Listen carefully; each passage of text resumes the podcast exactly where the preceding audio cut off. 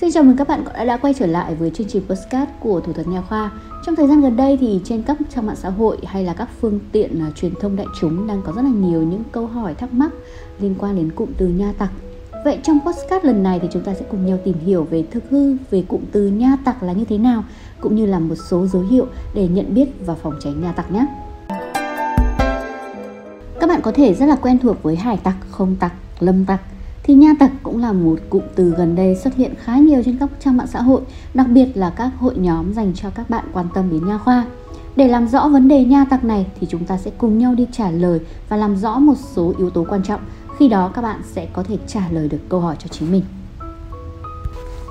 Hiện nay thì các trung tâm nha khoa mọc lên như nấm sau mưa vậy. Đi đâu cũng thấy trung tâm nha khoa uy tín, đâu đâu cũng có phòng khám nha khoa quốc tế khiến mọi người rất là hoang mang.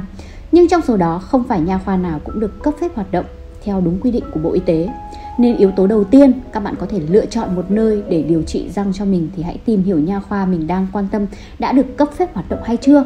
đã tồn tại được bao lâu rồi và phản hồi của các khách hàng thực tế đã sử dụng dịch vụ tại đó ra sao thì các bạn có thể lên trang web ờ, các trang thông tin uy tín để tìm hiểu như thế nào nhé.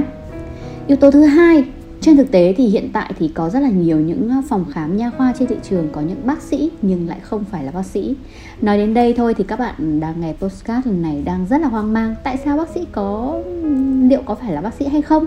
À, tuy nhiên thì thực tế cho thấy rằng là các bác sĩ có những bác sĩ lại ừ, không được đào tạo bài bản và chuyên sâu về nha khoa. Và chỉ cần khoác lên mình chiếc áo blue đã biến hóa và tiến hành à, điều trị cho bệnh nhân rồi. À, nếu như mà chúng ta gặp phải những bác sĩ như như vậy để có thể điều trị cho chúng ta thì chắc hẳn là các bạn cũng đoán được cái kết quả của mình như thế nào rồi đấy. À còn một vấn đề nữa đấy chính là không phải bác sĩ nào cũng có giấy phép hành nghề đâu nhé nôm na cho các bạn dễ hiểu là về giấy phép hành nghề nó giống như là một cái giấy phép lái xe vậy. Nếu bạn biết đi xe mà không có giấy phép lái xe thì vẫn không đủ điều kiện để có thể tham gia giao thông.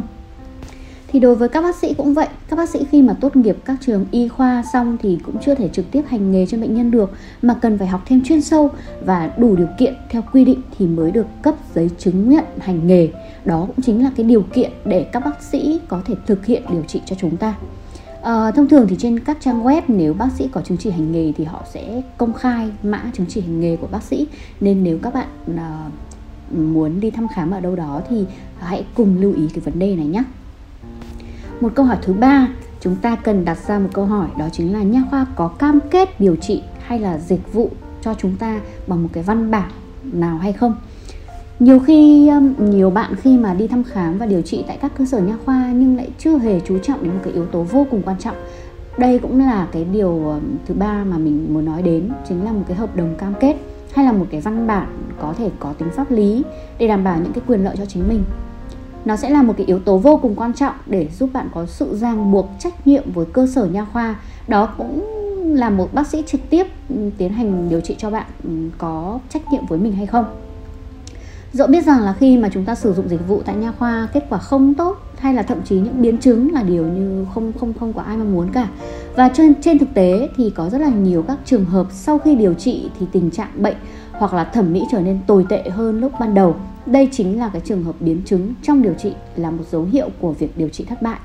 Có những trường hợp nặng hơn thì có thể gây nhiễm trùng và mất răng. Chính vì vậy cho nên là để đảm bảo quyền lợi và sự an toàn của mình thì trước khi thực hiện điều trị hay sử dụng bất kỳ một dịch vụ nào thì bạn nên yêu cầu nha khoa đó có tính văn bản à, đảm bảo cho chúng ta một cái hợp đồng đầy đủ tính pháp lý. Yếu tố thứ tư uh, mà chúng ta rất là dễ thấy khi mà đi thăm khám đấy chính là cách trả lời của bác sĩ về câu hỏi của mình đặt ra như thế nào về kế hoạch điều trị của chúng ta hay là tình trạng răng của chúng ta như thế nào Ờ, và thủ thuật nha khoa tin chắc là một điều rằng khi mà bạn đang muốn cải thiện một nụ cười hàm răng của mình thì chắc chắn là bạn đã có những câu hỏi dành riêng cho bác sĩ um, tham khảo cho mình như là tình trạng của tôi như thế nào hay là khi sử, sử dụng dịch vụ thì uh, răng của tôi sẽ ra thay đổi ra sao? Hay quá trình uh, nó sẽ diễn ra như thế nào trong bao lâu? Ờ, có chính sách bảo hành gì không? Và chi phí của tôi là bao nhiêu? Đấy đều là những cái câu hỏi rất là uh, chúng ta rất là dễ để đặt ra cho bác sĩ của chúng ta. Và đây là những cái câu hỏi rất là thông thường thôi. Và nếu như mà chúng ta gặp một bác sĩ tại một nha khoa nào mà trả lời rành mạch rõ ràng cho chúng ta những cái câu hỏi trên và cam kết chắc chắn bằng một cái văn bản pháp lý thì chúng ta hoàn toàn có thể yên tâm và sử dụng dịch vụ tại đây. Nhưng ngược lại khi đến thăm khám mà bác sĩ lại không thể chỉ ra được tình trạng răng của bạn không phân tích được đưa ra kế hoạch điều trị cho bạn hay là cũng không ước lượng được cái thời gian điều trị chính sách rõ ràng thì thủ thuật nha khoa nghĩ là bạn có thể đang gặp phải là một nha tặc rồi. Nên bạn hãy cứ đi thăm khám trực tiếp ở các cơ sở mình quan tâm thay vì ngồi một chỗ lướt thông tin trên mạng và bị mê hoặc mê, mê hoặc bởi những cái lời nội dung quảng cáo hấp dẫn mà vội vàng làm luôn. Thì cái điều đó là không nên các bạn nhé. Tiếp theo đó chính là yếu tố thứ năm chính là giá cả dịch vụ có minh bạch và rõ ràng ngay từ ban đầu. Vấn đề về chi phí bao nhiêu thì thủ thuật nha khoa xin phép là không bàn sâu bởi mỗi nha khoa sẽ có một cái mức giá khác nhau tùy thuộc vào dịch vụ của mỗi nha khoa. Nhưng sẽ có rất là nhiều nha khoa chỉ chăm chăm hút tiền của khách hàng ờ, theo cái cách là treo đầu dây bán thịt chó như là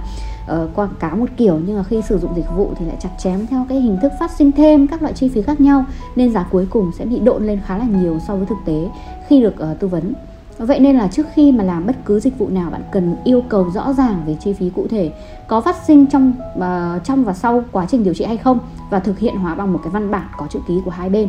À, để có cái nhìn tổng quát hơn về các nha khoa cũng như là các bác sĩ thì thủ thuật nha khoa khuyên bạn nên đi thăm khám trực tiếp một số nha khoa để có thể đánh giá được cái tình trạng răng của mình cũng như là trải nghiệm thêm được cái dịch vụ giá cả và đặc biệt là chăm sóc khách hàng của các nha khoa như thế nào. Từ đó thì chúng ta sẽ đưa ra được cái quyết định chính xác nhất.